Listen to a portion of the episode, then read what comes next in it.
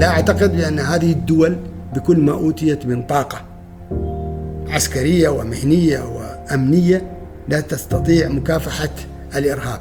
الإرهاب الدول هذه تريده أن يستمر. الإرهابي لا يستقطب فقط لأنه ينتمي إلى مثلا إلى الدين الإسلامي مثلا متطرف في الدين الإسلامي لا. الإرهابي يتسم بسمات سيكولوجية ونفسية ومرضية. ليس إنسانا عاديا ليس إنسانا سويا. في جماعات إسلامية سياسية آه، ليست جماعات متطرفة لكن البعض يصف الخطاب اللي آه، تدعو له أو اللي توجهه بأنه خطاب يشحن التطرف. قالية هنا يعني ال ال الإعتراك على امتلاك الحقيقة. الولايات المتحدة تقوم بصنع الكارثة. هذه الكارثة تستدعي الشركات. رأسمالية الكوارث. يعني مصطلح رأسمالية الكوارث. يعني أنا أقوم بإنشاء كارثة. من الذي أنشأ الحروب في أفغانستان؟ من الذي أنشأ الحروب في سوريا وفي العراق وفي بقاع من الأرض؟ هناك أطراف خفية وأطراف لاعبة وراء الكواليس وراء هذا الركح. ثم يطلق هذا المصطلح لتمويه وتضليل الوعي الإسلامي أو الوعي الأوروبي بأن المسلمين هم محور الشر لماذا هناك يوظف مصطلح ضد السامية؟ وهنا يوظف مصطلح الإسلاموفوبيا لأنه هنا يحول الضحية إلى جاني. بودكاست جلسة كرك حوار مشترك بين الضيف والهناء. يركز معنا واستفيد يا الحبيب يا الحبيب. تابع معنا كل جديد بودكاست بدون تصنع وتقليد. بودكاست بودكاست. لا لا لا لا لا لا. بودكاست بودكاست لا لا لا لا لا لا لا. السلام عليكم. حلقة جديدة من بودكاست قصة كرك وهذه الحلقة السادسة والأخيرة من سلسلة مراجعات فكرية برفقة الدكتور سعود الزجالي تحت عنوان الإسلاموفوبيا. كيف نشأت هذه الحركة؟ متى نشأت هذه الحركة؟ وهل هي سبب في نشوء أو حدوث أو تشكل الجماعات المتطرفة وهل من الممكن أن نصنف بعض الأحزاب السياسية الإسلامية على أنها جماعات متطرفة أو أنها هي جزء من هذا المجتمع؟ وأيضا ما هو التحليل لظهور هذه الجماعة؟ تندثر جماعة تظهر بعدها جماعة. وأيضا ربط عام وشامل بمفهوم الإسلاموفوبيا. جهز ركوب كرك لأن هذه بتكون الحلقة الأخيرة من سلسلة مراجعات فكرية. هذه السلسلة الدسمة وفي سلاسل أخرى جاية في الطريق. ونتمنى لكم مشاهدة ممتعة.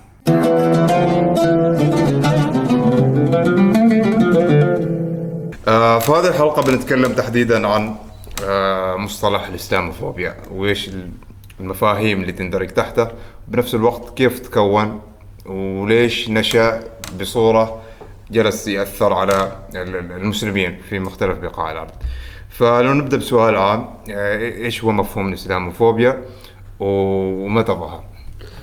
آه، مسألة ظهور يعني ربما في نهايات أو في العقدين الأخيرين من القرن الماضي يعني ينسب آه، نشأة هذا المصطلح إلى هذه الفترة الأخيرة من القرن الماضي لكن أعتقد بأن المسألة لا ترتبط هنا بهذه الفترة الزمنية وإنما المسألة متجذرة وهذا المصطلح مجرد إعادة إنتاج في هذه الفترة ولكن المسألة لها علاقة بالثنائيات الدينية.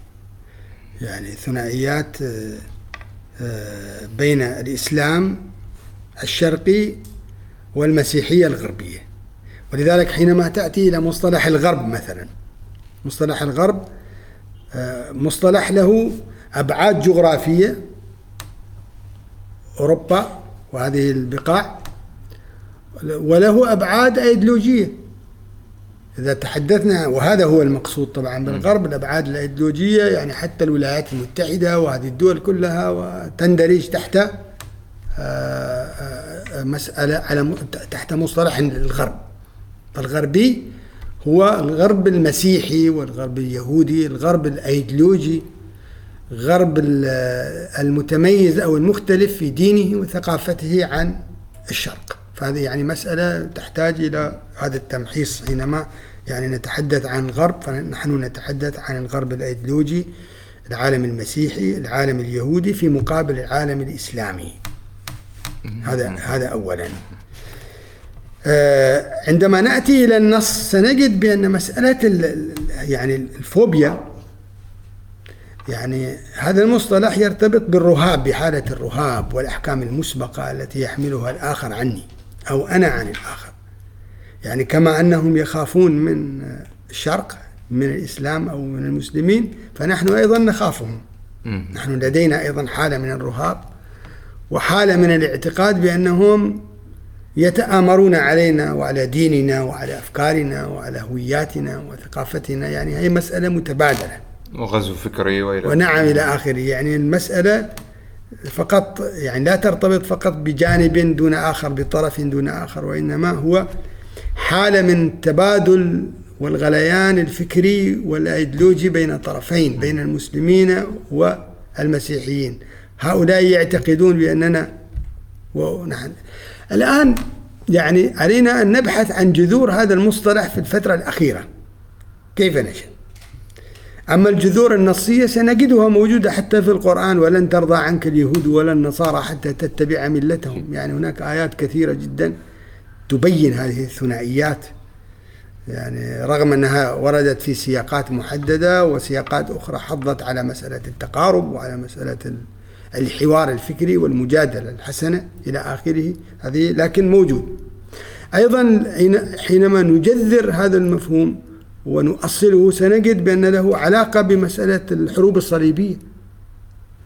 هناك حروب صليبية حدثت من الغرب إلى الشرق كما حدث حدثت شبكة أو حملة أو مد من الفتوحات الإسلامية إلى الغرب حدثت حروب صليبية أيضا. وبدأ يعني حالة من العداء أيضا والاستعداء من الغرب لل لل- الحالة الاستعمار. الفترة هذه الكولونيالية أيضا يعني والسيطرة على الدول وثروات هذه الدول والدخول فيها أيضا. لكن الغرب ما الذي يفعلونه؟ هم يعتقدون بأن حالة الرهاب الموجودة عند الغربيين بشأن المسلمين متعلقة بالإرهاب الإسلامي. بالإرهاب الإسلامي. لكنه في الحقيقة لا يرتبط بالإرهاب الإسلامي. إذا كان الإرهاب الإسلامي هو السبب في إطلاق مصطلح إسلاموفوبيا فهذا يعني بوجود إرهاب أيضا مسيحي يميني ضد المسلمين. فهل يمكن أن نطلق هذا المصطلح على ال على ال على الغرب؟ مثلا في في حالة يمارسها هي صح موجودة يعني كما ذكرت مسألة ال لكن هذه الحالة الإرهابية التي يعتقد الغرب بأنها حالة شاذة في المجتمعات الإسلامية هي لا هي غير مؤطرة في الدين الإسلامي وإنما حتى المجتمعات الإسلامية تدين هذه يعني تدين هذه تنبذها. هي تنبذها.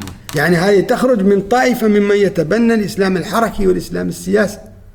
هذا ليس شأن المسلمين جميعا. فلماذا مثلا يربط الإسلام فوبيا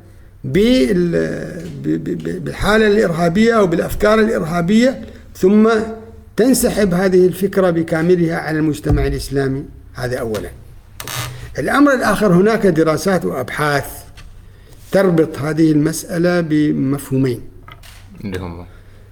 مفهوم المركزية الأوروبية بأن الأوروبي دائما يعني يميز ذاته بالنظر إلى الآخرين يعني أو بالنظر في الآخرين باعتبار ذاته. يعني هو يعد نفسه أساس وجوهر الحضارة الإنسانية. والآخرين لا ينتمون إلى البؤرة الحضارية.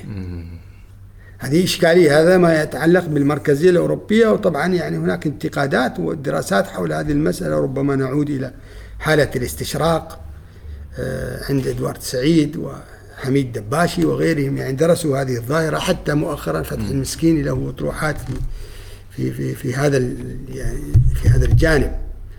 ولذلك تجد يعني آه، في هذه المسألة أن الأوروبيين حينما جاءوا إلى العالم العربي أطلقوا مصطلح الاستعمار.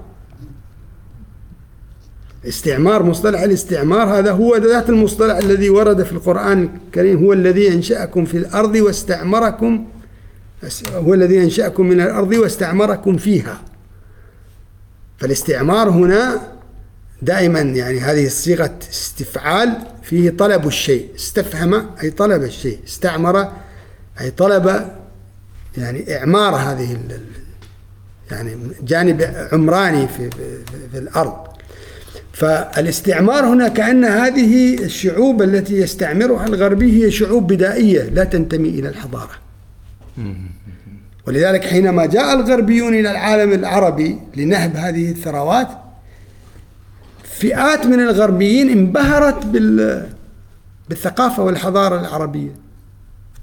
هناك فكر عربي هناك يعني تراث عربي مترامي الأطراف لا, يزال حتى في حالة عدم الاكتشاف. سأضرب لك مثالا مثلا في حقل النحو. الغربي حينما وجد مثلا كتاب سيبويه في حقل النحو العربي حاول في بكل المحاولات أن ينسب هذه النظريات النحوية وهذا الكتاب إلى المنطق الأرسطي. أن يبرهن على أن سيبويه وأن الخليل بن أحمد قد تأثر بالمنطق الأرسطي ولم يستطع إثبات ذلك. لماذا يفعل ذلك؟ لأنه يريد أن يسلب أو أن يسلب هذه القيمة الحضارية من الغرب وأن ينسبها إلى ذاته. كونه ينتمي إلى الحضارة اليونانية. هذا يندرج تحت الاستعمار. يعني لا نستطيع أبدا أن نفصل بين مصطلح الاستشراق ومصطلح الاستعمار ومصطلح المركزية الأوروبية وتعالي الذات الأوروبية وتضخم هذه الذات الأوروبية حينما تنظر إلى الآخر المختلف. ولذلك كانت هذه الأمم الأوروبية تحاول نشأ مثلا مصطلح فرنسة الجزائر فرنسة المجتمعات ال- ال- يعني تحويل هذه المجتمعات أو سلخ هذه المجتمعات من ثقافتها ومن هويتها لكي تعيش في بؤرة حضارية مختلفة عن البؤر الحضارية الأساسية التي عاشتها. وكأن الإنسانية لا توجد والحضارة الإنسانية لا توجد إلا في عند الأوروبيين. هذه مسألة تحتاج إلى دراسات وإلى نظر بشكل عمق. الآن لو عدنا إلى مصطلح الإسلاموفوبيا. سنجد بأن في هذا المصطلح لعبة سياسية وعبث. من أين ينتج هذا العبث؟ لماذا؟ لماذا يوظف الأوروبي مصطلح ال يعني ضد السامية؟ لماذا لا يقول مثلا آه، آه، فوبيا السامية؟ أو السامية فوبيا مثلا. لماذا هناك يوظف مصطلح ضد السامية؟ وهنا يوظف مصطلح الإسلاموفوبيا لأنه هنا يحول الضحية إلى جاني. هو يريد هنا أن يجعل المجتمعات الإسلامية مجتمعات يعني فيها بؤرة الشر ويريد أن يرمي بالتهمة إلى العالم الإسلامي وأن يبرئ نفسه على الرغم من أنه يمارس هنا العنصرية الأوروبية ضد الإسلام والمسلمين. والدليل على ذلك وجود حركات يمينية متطرفة في هذه المجتمعات. أكيد. إلى درجة أنها تقوم بتصفيات جسدية وعمليات إرهابية في المساجد. عمليات إبادة حتى. كيف يعني كيف للمجتمع الإنساني أن يرضى على نفسه أن ينسب مجتمعا؟ هذا لا يجوز سواء من الغرب أم من الشرق أن ينسب مجتمعا كاملا أو حضارات كاملة إلى الشرق. وهذا موجود. أنا لا, أدعي بأن هذا هذا موجود مثلا في التيارات الدينية وتدعي بأن المحور ال- ال- ال- الغربي محور مادية ومحور الإباحية ومحور الشر ومحور الكفر. هذا موجود عند المسلمين. لكن لا يعني لا نستطيع أن نبرئ أيضا الساحة الغربية من هذه الممارسات. ولذلك بعض الباحثين مثل ما فعل أحد الباحثين وهو طيب الغماري يرى بأن مصطلح الإسلاموفوبيا مصطلح زائف. يطلق على حالة سياسية وحالة اجتماعية ممارسة في الغرب تتمثل في العنصرية الأوروبية ضد الآخر وممارسات عنصرية وتمييزية في الساحة الأوروبية ضد الإسلام والمسلمين. هذا موجود. ثم يطلق هذا المصطلح لتمويه وتضليل الوعي الإسلامي أو الوعي الأوروبي بأن المسلمين هم محور الشر. هم الذين يعني هو لا يحمل فقط أحكاما معلبة ومسبقة وجاهزة عن الإسلام والمسلمين بأنهم يحملون في جوانحهم دينا إرهابيا وفكرا إرهابيا لا بل يمارس هذا في العنصرية وفي يعني مثلا لو جينا إلى الحالة الفرنسية مؤخرا فيما يتعلق بالرسوم الكاريكاتيرية عن النبي محمد. عليه الصلاة والسلام. الآن المجتمعات الحضارية الإنسانية من بين أسسها وجوهرها أنها تحترم المقدسات وتحترم حتى هذا عند المسلمين في النص الأساسي القرآن الكريم ولولا دفع الله الناس بعض لهدمت صوامع وبيع إلى آخر الآية. ولا تجادلوا أهل الكتاب. وحتى في الأخلاقيات المتعلقة بالحرب ستجد نهيا صريحا عن أن يعني تمارس العنف على المرأة أو على الطفل أو على الشيخ الضعيف أو على الإنسان الذي ترك المعركة وهرب وإلى آخره. هناك أخلاقيات أو أن يعني تفسد في الأرض أو أن تقطع الأشجار أو أن تفعل. هذه أخلاقيات موجودة في الحرب عند المسلمين. طبقت أم لم تطبق؟ هذه مسألة أخرى. لكن هذه قضايا تعد من الأخلاقيات الكونية الإنسانية. الإنسان يحترم مقدسات الآخر. تريد أن تنتقد هذه المقدسات؟ تريد أن تدرس ظاهرة التقديس ومفردات التقديس عند المسلمين؟ لك أن تدرسها. هناك دراسات استشراقية ودراسات نفسية كما فعل فرويد ودراسات أخرى تاريخية كما فعل مثلا فراس السواح وغيرهم. والربيعي درسوا هذه الظواهر والمقدسات كما فعل ميرشي الياده في في كتبه وفي دراساته هناك حقل كامل يسمى بحقل الدين العام تستطيع أن تدرس تدرس الظاهرة الدينية في كل التجمعات الإنسانية من بينهم المسلمين. ولا أحد سيثور عليك.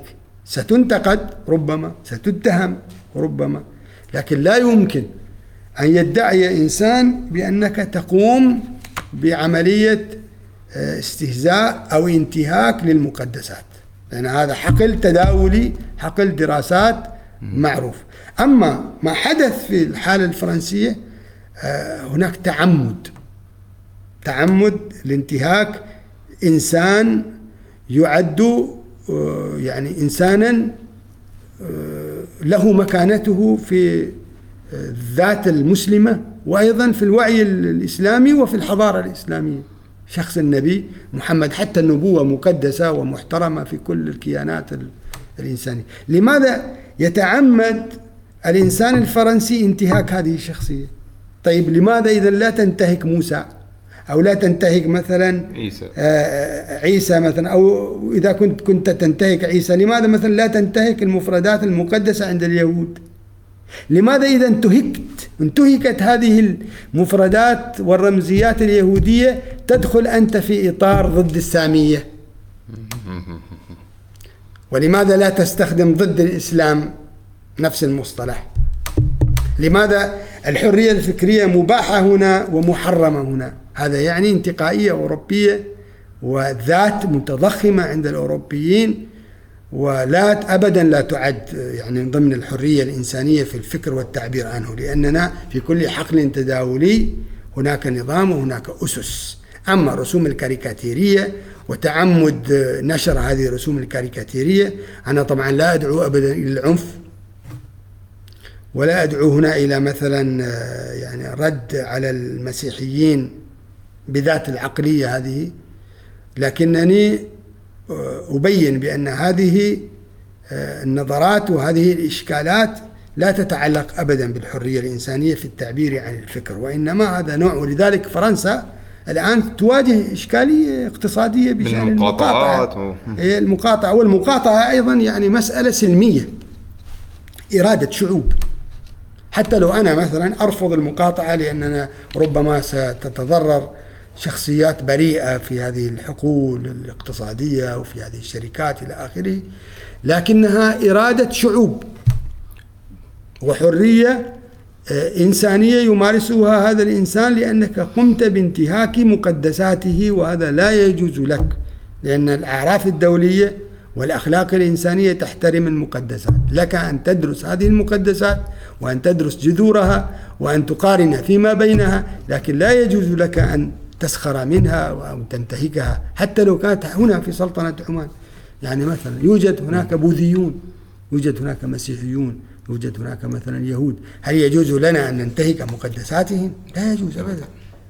فأعتقد بأن يعني فرنسا يعني تكيل بمكيالين ووضعت نفسها في موقع محرج وإشكال اقتصادي ويعني حصلت على عداوة مجانية من هذه الشعوب وعليها أن تراجع هذا الموقف ما ما كان من المفترض أن هي تتعلم الدرس من آه، تجربة الدنمارك قبل كم سنة نعم. أنه صارت نفس الحركة رسوم كاريكاتيرية عن النبي صلى الله عليه وسلم وتمت المقاطعة نعم. ضد الدنمارك ما كان المفترض أن هي تتعلم الدرس أو هو تصرف فردي أم أنها هي لعبة سياسية هي أعتقد غالبا هي جندات سياسية وتحريك ربما لها علاقة بضرب الاقتصادات وهذه الإشكالات و وأيضا بعض المؤسسات في هذه المجتمعات تابعة لمؤسسات خارجية. يعني حتى حتى يعني حادثة شارلي إبدو سابقا يعني حدثت وحدث ما حدث. و... وأيضا للبرهنة أحيانا العكسية. يعني ف... ليس فقط لضرب اقتصاد هذه المجتمعات وإنما أيضا للبرهنة أو لإضفاء بعد آخر لمصطلح الإسلاموفوبيا مرة أخرى لتجديد هذا المصطلح ولتجديد بأن المسلمين هم بؤرة الإرهاب. بسبب أن يقوم مثلا شخص مسلم ما أو ينتمي إلى المسلمين بقتل الرسام أو انتهاك المؤسسة التي قامت طبعا هذه تصرفات يعني غير مقبولة عند المسلمين ولا تتوائم مع النص ولا يجوز أن هذا. لكن يعني الوعي الإسلامي الشعبي يشجع هذه الممارسات لأنها تعتبره يعني نوعا أو تعتبرها نوعا من من الانتصار للنبي محمد صلى الله عليه وسلم لكن هذا ليس انتصارا ولا يجوز أبدا وإنما علينا أن نرد على هؤلاء ردا حضاريا. يعني يتلائم مع أما المقاطعة فهذا يعتبر يعني ردا سلميا وهو جائز يعني ورقة احتجاج. ممتاز ممتاز ممتاز. زين دكتور بس بنرجع لنقطة أنت ذكرتها في بداية الحوار اللي هي أن مصطلح الإسلاموفوبيا ظهر في بداية هذه الألفية. نعم. وتقريبا أو في نهاية القرن الماضي. أيوه في نهاية القرن الماضي. تحديدا بعد سلسلة الهجمات الارهابيه نعم 97 كذا تقريبا. أيوه بعدين تكررت في 2001 اللي في في أحداث سبتمبر. آه هل تتوقع أن سببها أو سبب تأجيج هذا المفهوم هو الجماعات المتطرفة اللي سببت هذه الهجمات الإرهابية؟ ولا ولا ولا هي أساسا من قبل حصلت فقط الشرارة؟ التأجيج أيضا ونحت المصطلح له علاقة بعوامل يعني كثيرة ومعقدة من بين هذه الجماعات اليمينية المتطرفة وأيضا الوعي الأوروبي. يعني الوعي الأوروبي الاستعماري تاريخ التكريس نظام التعليم كل هذه يعني يعني حتى هذه الرسومات الكاريكاتيرية ضد النبي عليه الصلاة والسلام هذه تدل على وجود يعني أحكام جاهزة في الوعي الأوروبي هو لا يريد أن يكتشف الآخر. على الرغم من وجود دراسات استشراقية أوروبية بشأن حتى لو كانت مثلا دراسات غير نزيهة أحيانا لكنها موجودة وهذا حقل مهم جدا استفاد منه المسلمون قبل غيرهم حقل الاستشراقي. لكن الجماعات الجماعات اليمينية المتطرفة في أوروبا يعني كان لها دور كبير في إعادة هذا المجتمع إلى الوعي الشعبي الأوروبي إلى الشارع الأوروبي. لماذا؟ لاحظ أن هذا المجتمع يعني أو هذا المصطلح آه، عفوا هذا المصطلح يحمل في طياته يعني آه، يعني قطبان قطبين. القطب الأول يتعلق بالرهاب. الخوف. القطب الآخر الشيء الذي أخاف منه الطرف الآخر هو الإسلام. يعني أنا يعني أصور هذا الذي أخاف منه إلى شيء خطر إلى شبح يطاردني. آه، يقض يعني المضجع الذي أنام عليه حضوري ثقافتي آه، كثير من الإشكالات رغم وجود يعني فئات كثيرة إسلامية في القارة الأوروبية. ولا ولا تشكل خطرا على المجتمع بل آه، هي موجودة بثقافتها. وأيضا هذه مسألة مهمة جدا أن بعض المجتمعات الأوروبية تصر على إدماج هذه يعني هذه المجتمعات الإسلامية أو الحضور الإسلامي في المجتمع الأوروبي. يعني اندماجا كليا بحيث يتجاوز الفرد المسلم الأوروبي وعيه الإسلامي وثقافته الإسلامية. لماذا؟ يعني هو سيندمج في الإطار النظرية السياسية وفي إطار المواطنة والحقوق والواجبات. أما الوعي السياسي الممارسة الدينية آه، يعني ال- ال- ال- الوعي الفلسفي الثقافي يعني أنت لست مسؤولا عنه. بما أنه يعيش في مجتمع ويحترم هذا المجتمع ويحترم قانونه ونظامه فمن حريته أن يمارس عباداته يعني ممارسة خاصة وأن يعتقد اعتقاده بما يتعلق بالكون وبالحياة والله وإلى آخره. في يعني المسألة لا ترتبط فقط بمجرد مصطلح لا بممارسات يمينية متطرفة بوعي أوروبي ومركزية أوروبية وإقصاء الآخر وتحقير الآخر هذه كلها موجودة. يعني علينا نحن الذين ننتمي إلى الإطار الثقافي أن نقترب من هذه الظاهرة اقترابا بحيث نسلط الضوء أو بؤرة الضوء على هذه الظاهرة وأن ندرس وأيضا أن نقارن وأن نوازن وأن نسائل. لماذا؟ أنت هنا تطلق مصطلح ضد السامية وتطلق هنا مصطلح الإسلاموفوبيا بالضبط بالضبط بالضبط.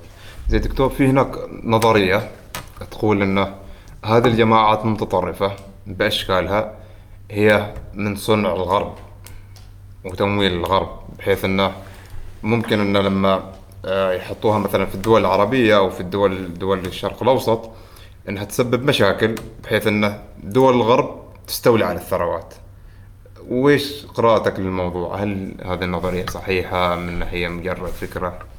ال- ال- الصراع بين يعني بين الشعوب متمثلا في الصراع بين الكتل الاقتصادية والكتل السياسية والعلاقات بين هذه الكتل السياسية ومسألة الثروات والاستحواذ عليها. هذه مسألة مهمة جدا في تسريب الكثير من المصطلحات والأجندات والأيديولوجيات هذه لا يمكن أبدا أن ينكر.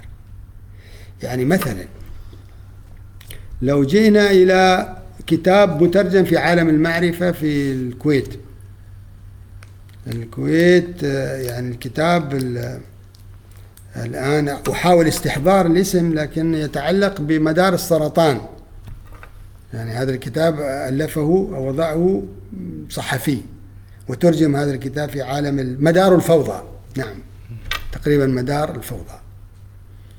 آه، نلاحظ بأن المدار السرطان أو ال- يعني هذه البقع الواقعة الجغرافية الواقعة في الكرة الأرضية على هذا الخط الحيوي تعرضت لأشكال الفوضى وهذه البق- البقاع أيضا التي تقع على هذه الخطوط آه، يعني تحتوي على ثروات طبيعية. هل بينهم عامل مشترك مثلا؟ يعني عوامل مشتركة ثقافية وعوامل مشتركة طبيعية. فيها فيها ثروات فيها ثروات طبيعية فيها ذهب فيها مناجم فيها كثير من فيها فوضى. فيها وفيها فوضى. ليش؟ لماذا الفوضى؟ من من من الذي شكلها يعني الفوضى في هذه البقاع؟ من الذي آه، يعني لماذا مثلا النزاعات البشرية تنشأ في حقب تاريخية وتضمحل في حقب تاريخية أخرى؟ هناك عوامل خارجية وعوامل داخلية. أوروبا من العوامل الخارجية في تأجيج النزاعات البشرية في بقاع كثيرة من الكرة الأرضية. الرجل الأبيض أو الرجل الأحمر يعني إنسان دخل ولايات دخل آه، يعني القارة الأمريكية وأفسد. دخل في القارة قارة أستراليا وأفسد. دخل في أفريقيا وأفسد. دخل في الدول العربية في الخليج إلى آخره وأفسد. يعني دخل ونهب هذه الثروات وأجج هذه. الآن لو عدنا إلى مدار الفوضى يعني سنجد بأن هذه الدراسة المسيحية لهذا ال- الصحفي يبين بأن من مصلحة هذه الدول آه، الكبرى آه، أن تكون هذه البقاع في حالة من الفوضى حتى تستحوذ على هذه الثروات. وتغيرت حتى البنية الطبيعية في هذه المجتمعات. وحتى مسألة التجارب يعني تحولت فئات بشرية إلى أن تكون بؤرا للتجارب تجارب الأسلحة تجارب كيميائية تجارب تتعلق بالأدوية. وهذه من يؤجج هذه الصراعات تؤججها هذه الدول؟ ليست بريئة هذه الدول ولا يوجد أبدا. وأيضا لو لو لو دخلت في إطار آخر إطار يعني مسألة يعني رأسمالية الكوارث. يعني مصطلح رأسمالية الكوارث. يعني أنا أقوم بإنشاء كارثة. هناك كوارث طبيعية تنشأ زلازل. لا دخل لي بها. آه، تسونامي مثلا جفاف. لكن هناك كوارث غير طبيعية حروب. من الذي أنشأ الحروب في أفغانستان؟ من الذي أنشأ الحروب في سوريا وفي العراق وفي بقاع من الأرض وفي ليبيا وإلى آخره؟ في اليمن. من الأطراف التي ساعدت؟ هناك أطراف خفية وأطراف لاعبة وراء الكوارث وراء هذا الركح. علينا نحن أن لا ننظر فقط إلى الدمى التي تلعب على المنصة وإنما علينا أن نبحث عن اللاعبين خلف خلف الكواليس الذين يلعبون والذين يدفعون بالعوامل أن تسير نحو إيجاد هذه الكوارث. ماذا تصنع الكوارث؟ الكوارث تصنع بيئة خصبة للعبث الرأسمالي. الآن هذه يعني الناس تعتقد الوعي العربي يعتقد بأن ما هو موجود مثلا في العراق هذه قوة أمريكية حكومية نظامية ليس الأمر كذلك. الولايات المتحدة تقوم بصنع الكارثة. هذه الكارثة تستدعي الشركات. هذه كلها شركات. شركات تعمل في قطاع الأمن وفي قطاع القطاع العسكري وفي القطاع يعني اللوجستي وقطاعات مختلفة كلها تأتي وتلعب وقطاع الأسلحة وإلى آخره. لأنني صنعت بيئة لرأسمالية الكوارث. فإذا لا يمكن أن نبرئ هذه التحريكات حتى لو كان الرسم الكاريكاتيري. هذا الرسم الكاريكاتيري هذا مجرد رسام يتناول ورقة ويقوم بالرسم. لكن الأثر الذي سينتج من هذا الرسم. أثر بالغ. أثر, أثر بالغ و... ولا يرحم. لا يرحم تلك المجتمع. حتى مسألة الإرهاب لو عدنا إلى فرنسا مثلا في فترة من الفترات آه، الولايات المتحدة نجحت يعني نجحت في سحب فرنسا إلى يعني إلى أن تكون لاعبا في مسرح المسرح الوهمي لمكافحة الإرهاب. لا أعتقد بأن هذه الدول بكل ما أوتيت من طاقة عسكرية ومهنية وأمنية لا تستطيع مكافحة الإرهاب. الإرهاب الدول هذه تريده أن يستمر لأنه يعد عاملا اساسيا في إنشاء وفي صناعة ما يسمى برأسمالية الكوارث. ممتاز ممتاز. إذا آه، لو بغينا نربط هذه النقطة بالسؤال اللي بعده. آه، بس قبل هذا السؤال اللي هو آه، أن هذه الجماعات متطرفة. نلاحظ أنها كذا فجأة بين يوم وليلة تنشأ جماعة عندهم مثلا علم معين شعار معين توجه معين. في نفس الوقت عندهم عدة وعتاد دبابات صواريخ. كيف تنشأ هذه الجماعات من ناحية إيديولوجية وفي نفس الوقت كيف تصير بهذه القوة؟ لدرجة إنها تقدر تستقطب أشخاص يمكن حتى هم ما مؤمنين بس يشوف شوف القوة اللي عندهم في يعني ينضم إليهم. يعني أعتقد القوى القوى الأمنية آه، في الدول الكبرى آه، لديها يعني إطار مكتمل. إطار مهني. يعني لا تشتغل فقط على آه، إيجاد القوة مثلا والعتاد العسكري والأسلحة لا هذا هذا هذا يحتاج إلى مشغل. من هو المشغل؟ حتى في الوعي الإسلامي. يعني حتى الوعي الإسلامي يعني المسلمين مثلا في فترات تاريخية هم يشكلون مادة الإرهاب. هذا يجب أن لا ينكر. هناك مسلمون ينتمون إلى تيارات تكفيرية وتيارات جهادية ومارسوا الإرهاب في البيئات العربية في على مر التاريخ بدءا من القرن الهجري الأول إلى هذه اللحظة. هذا موجود. وبالتالي من هؤلاء يشكلون مواد الإرهاب مادة الإرهاب. لكن من الذي يصنع الإرهاب؟ ومن الذي يدير الإرهاب؟ هذه مسألة أخرى. هناك هناك من يدير الإرهاب بشكل ظاهري. يعني ينفذ عملية إرهابية. لكن يعني أن تدخل مثلا سيارة مفخخة في منطقة عسكرية أو ثكنة عسكرية أو منطقة دبلوماسية أو إلى آخره. لا يمكن أن تخترق أنت. الطائرات اللي حدثت في في 11 أيلول في في سنة في الولايات المتحدة هل بهذه السهولة يخترق الحاجز الأمني؟ لا يمكن. هذه منطقة يعني محاطة امنيا بسلسلة من الإجراءات. تماما مثل الانتحار يعني حينما يتهم إنسان بأنه انتحر. وعندما نأتي إلى تشريح جثته نجد بأنه أطلق على نفسه ثلاث رصاصات. المنتحر لا يطلق على نفسه ثلاث رصاصات. سيطلق رصاصة واحدة ويموت أو أنه سيتألم وسيترك لأنه لن يؤلم نفسه مرة أخرى. يعني من الناحية النفسية على الأقل أن تضع هذا السؤال. الطائرة الأولى تصطدم والثانية والثالثة إلى آخره. والسياج الأمني في هذه المناطق الحيوية. وجوا إذا هذا يعني بوجود هناك دراسات في هذه المسألة. على الأقل وضعت أسئلة حول هذه الظاهرة بأن المسألة تحتاج إلى أسئلة. وإلى إعادة دراسة وإلى إعادة إنتاج مرة أخرى لأنه لا يمكن أبدا أن نثق إلى إلى إلى إلى, إلى الظاهر. الذي يصنع الإرهاب ويديره شخص آخر من مادة الإرهاب. هؤلاء الأشخاص يشتغلون في مادة الإرهاب. الأمر الآخر كيف نستقطب الإرهابيين؟ الإرهابي لا يستقطب فقط لأنه ينتمي إلى مثلا إلى الدين الإسلامي مثلا متطرف في الدين الإسلامي لا. الإرهابي يتسم بسمات سيكولوجية ونفسية ومرضية ليس إنسانا عاديا ليس إنسانا سويا. حتى الذين يمارسون التعذيب مثلا في السجون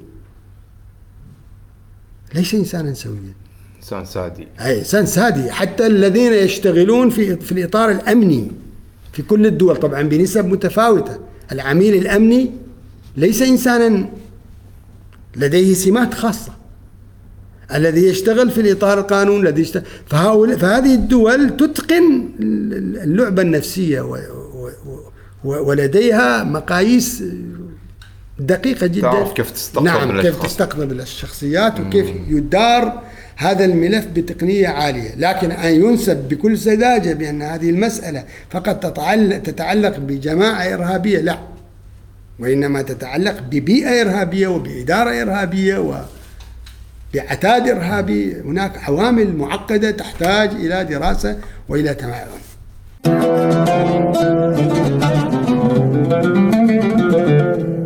بنرجع بعد فاصل قصير. آه آه فقط بنرجع لنقطة اللي هي آه الإساءة للنبي صلى الله عليه وسلم. هل هذه الإساءة ممكن أنها تخدم الجماعات المتطرفة؟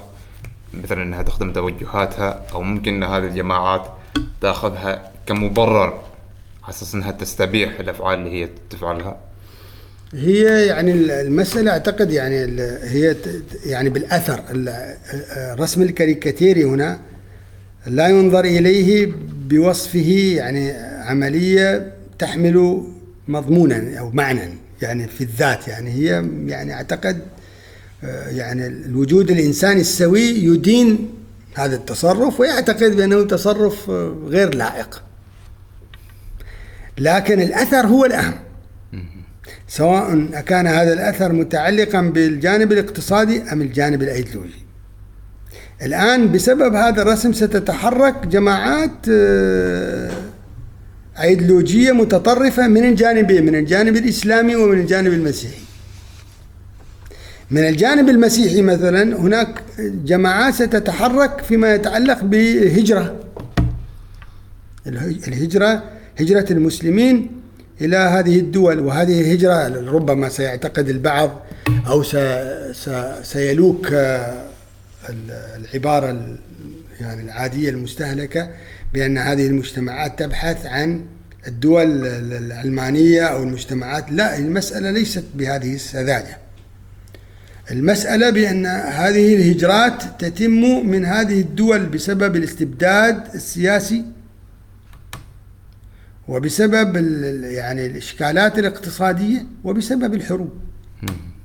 وكل هذه ال- ال- ال- العوامل يعني ال- ال- ال- الاستعمار له دور والوجود الأوروبي أو الوجود الغربي له دور في بناء هذه العوامل وفي تسريب هذه العوامل في المجتمعات الإسلامية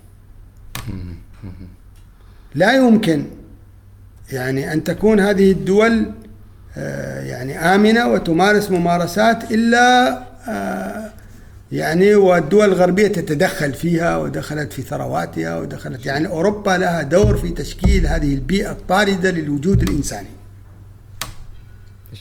هناك جماعات في الجانب الآخر في في في ال- في ال- في القارة الأوروبية تحاول أن تمنع الهجرة هجرة المسلمين إلى أوروبا.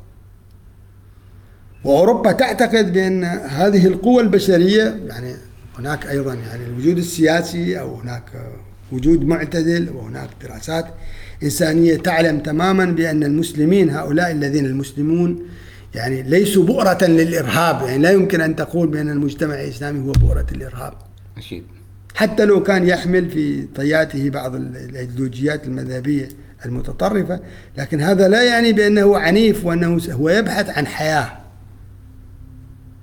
وكما أنه سيستفيد من وجوده في أوروبا الأوروبيون سيستفيدون من ثقافته ومن مهنته ومن وجوده الإنساني لأنه يأتي من ثقافة أخرى. ويحمل مهنة وربما تعلم ودرس ويحمل شهادة وليس إنسانا فارغا. هو إنسان يستطيع أن يعمل. ولذلك والدليل على على هذا أنه يبحث عن بيئة جاذبة ليعمل فيها. هو يريد بيئة آمنة.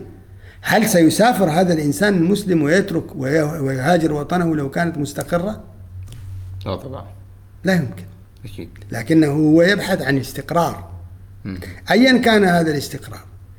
كان يعني كان هذا الاستقرار نابعا من نظرية سياسية اشتراكية نظرية سياسية ليبرالية ايا كانت لا يهمني. المهم أن هذه النظرية السياسية والسلطه تمارس العدالة والديمقراطية في ذلك المجتمع فهذا المجتمع يعد بؤرة جاذبة للهجرات الإسلامية إلى هذه الدول. لكن من تسبب في هجرة هذه الكتل البشرية إلى الدول الأوروبية هذا هو السؤال الأهم هل أوروبا بريئة من تشكيل عوامل طاردة لهذه القوى البشرية من بيئاتها بحثا عن الرزق والحياة الآمنة في بيئات أخرى ليست بريئة. زين آه، بننتقل لآخر محور في هذا اللقاء واللي هو في جماعات إسلامية سياسية آه، ليست جماعات متطرفة لكن البعض يصف الخطاب اللي آه، تدعو له أو اللي توجهه بأنه خطاب يشحن التطرف.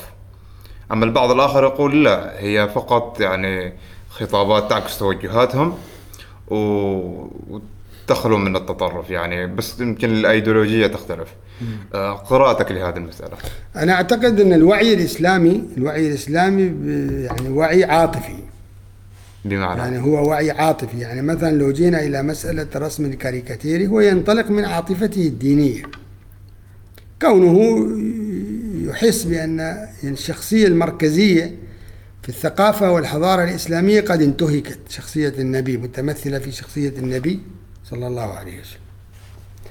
وبالتالي فإن هذا الوعي يعني ينطلق من عاطفته تجاه هذه الشخصية.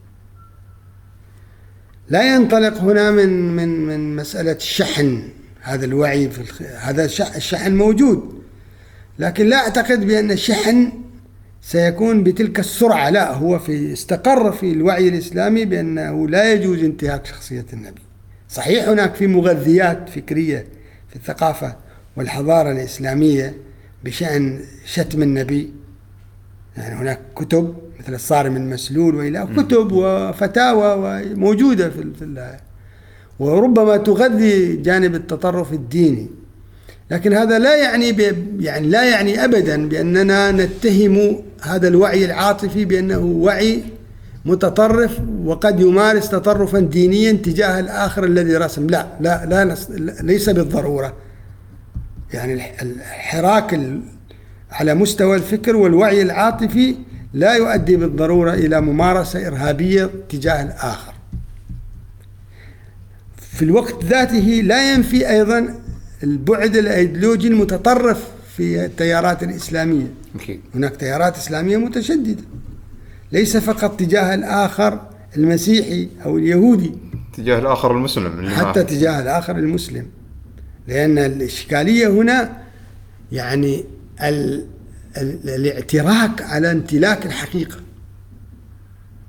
هو لا ولا ينظر إلى نفسه بأنه توصل إلى هذه المعتقدات وفقا لفهمه للنص الشرعي وإنما يعتقد بأنه أدرك مراد الشارع وبالتالي هو يمتلك الحقيقة المطلقة وأن الآخر مخالف. هذا موجود في في الوعي يعني الإسلامي. لكن لا يعني بالضرورة أن أن المسلمين الذين يعتقدون هذه المعتقدات هم يحملون بذرة بذرة العنف لكن لا يعني بأنه سيمارس العنف بالضرورة لأن هذه البذرة موجودة حتى عند المسيحيين موجودة في كل الفئات البشرية لكن لا يعني أبدا أنه يمكن لتحويل هذه البذرة إلى ممارسة عنيفة أو ممارسة إرهابية. نحن نحتاج إلى بيئات وإلى عوامل وإلى سمات نفسية حتى نستطيع أن نحوله من فكر إلى ممارسة إرهابية أو ممارسة عنيفة. أوكي زين. آه لو نشوف هذا الموضوع بس من زاوية أخرى. يعني نلاحظ أن مثلا في كتب مسموحة مثلا كتاب يعطيك ألف فتوى في القتل مثلا أو كتاب كيف ممكن أنك أنت يعني كيف يوضح لك فكرة أن القتل الآخر الغير مسلم كيف ممكن أنها تتم مثلا. وهذه الكتب لا تمنع لا يعني لا تمنع. ومعظم طبعا الجماعات المتطرفة قد تستمد أفكارها من هذه الكتب. ففي نفس الوقت نحصل ممكن كتب أخرى. ممكن هذا ناقشناه حتى في الحلقات السابقة. ممكن في حلقة الأدب السياسي ان في كتب ما لها علاقة مثلا لا بقتل لا بتحريض لا بأي شيء. ممكن هي أيديولوجية معينة وتمنع. نفس الشيء وإيش قراءتك للموضوع هذا؟ أنا أنا أعتقد بأن طبعا منع الأفكار ومنع الكتب هذا يعني سذاجة. يعني تجاوزنا هذه المسألة. خصوصا في هذا العصر. في هذا العصر. انتهى يعني زمن نعتقد بأننا نستطيع أن نمارس كما ذكرت سابقا الحراسة على المجتمعات. لا يمكن أن تمارس الحراسة ولا الوصاية على المجتمعات. المؤسسات والأفراد الذين يعتقدون بقدرتهم على حراسة المجتمعات وتوجهاتها وأعرافها وتقاليدها وعاداتها وأخلاقها توجهات ساذجة. الذي يعتقد بأنه يستطيع أن يمنع الأفكار أن تصل إلى العقول وإلى الأفراد وإلى الجماعات آه، هؤلاء يحتاجون أن يفهموا أنفسهم. وأن يراجعوا موقفهم لأنه لا يمكن أبدا بحال من الأحوال أن تمنع الأفكار. على مر العصور. الآن لو جينا في الحضارة الإسلامية آه، أفكار ابن الراوندي الحادية وغير الحادية وصلت إلينا. أفكار الطبيب الرازي وصلت إلينا. داروين نعم أفكار بشأن المعاد مثلا رسالة المعاد للرئيس ابن سينا وصلت إلينا. يعني الأفكار في التصوف في الحلول والاتحاد وصلت إلينا. أفكار اعتزالية وغير. يعني لا يمكن أبدا أن تمنع. ولم ولا يمكن لهذه الأفكار حينما توجد أن تهدم المجتمع بضربة واحدة. هذا أيضا اعتقاد ساذج واعتقاد خاطئ. فلا يمكن منع الأفكار. ما الذي نريده؟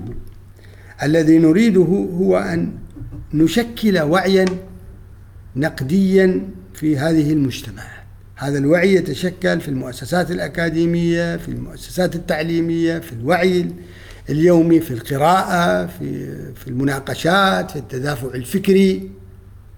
أما بشأن الفتوى أنا أعتقد بأن ظاهرة الفتوى ظاهرة خطيرة. وشخصيا يعني أتمنى أو أرجو أن تتحول هذه الظاهرة إلى ظاهرة إلى ظاهرة بحثية تعددية في في المجتمعات الإسلامية. أن أن يتحول شخص المفتي إلى هيئة إفتاء إلى أن تضم هذه الهيئة وكتبت هذا الكلام سابقا تضم هذه الهيئة اختصاصات لأنه لا يمكن التصديق إلا عبر التصور. أي أن التصديق فرع من التصور. لا يمكن أن أن أن آتي بحكم بشأن ظاهرة تقع في الدائرة الطبية دون وجود طبيب. وأيضا لا يمكن أن يفهم الفقيه بأنه يجب أن يعطي لكل الأفعال البشرية أحكاما. الأحكام آه، يعني تقع أو الأفعال البشرية تقع دائما في دائرة المباح. والشريعة يجب أن تكون محدودة يعني في دائرة الحرية الإنسانية. فظاهرة الفتوى تحتاج إلى مراجعة لأنها خطيرة جدا ولأنها أحكام جاهزة تتلقاها العاطفة الدينية وربما تشكل إشكالا في هذه المجتمعات وطبعا الفتوى الآن هي مجرد تعليم. يعني هذه الأسئلة التي تسأل الآن في برامج الفتوى اليومية هذه ليست فتوى. الفتوى في أصول الفقه ما يتعلق بالاجتهاد بالنوازل. أما أن تسألني عن الصلاة وأجيبك هذا ليس فتوى هذا تعليم. تسألني عن الزكاة وأجيبك هذا تعليم. هذه ليست فتوى في أصول الفقه. مصطلح الفتوى مصطلح يتمثل في الممارسة الاجتهادية وفقا للضوابط الشرعية المنصوص عليها في كتب أصول الفقه. ممتاز ممتاز ممتاز جدا. اذا آه, آه، نوصل لنهاية حلقتنا. آه رسالة أخيرة لمتابعين البرنامج. والله الرسالة الأخيرة يعني إن يعني لا زلت أكرر بأننا نحتاج اولا قبل أن نوجه أصابع الاتهام إلى الآخرين نحتاج إلى مراجعة ذواتنا إلى ممارسة النقد الذاتي وإلى فهم ذواتنا ثم إلى اكتشاف الآخر وفهمه والغوص في أعماق الظواهر والاعتقاد بأن الحوار والتقارب هو أساس الوجود الإنساني. ممتاز ممتاز. شكرا دكتور. العفو لك وللسادة المستمعين وعسى أن نلتقيهم في مناسبات أخرى. إن شاء الله إن شاء الله. هذه كانت نهاية آه، سلسلة مراجعات فكرية. حسابات الدكتور بتكون موجودة تحت في صندوق الوصف. إذا عندكم أي تساؤلات أو استفسارات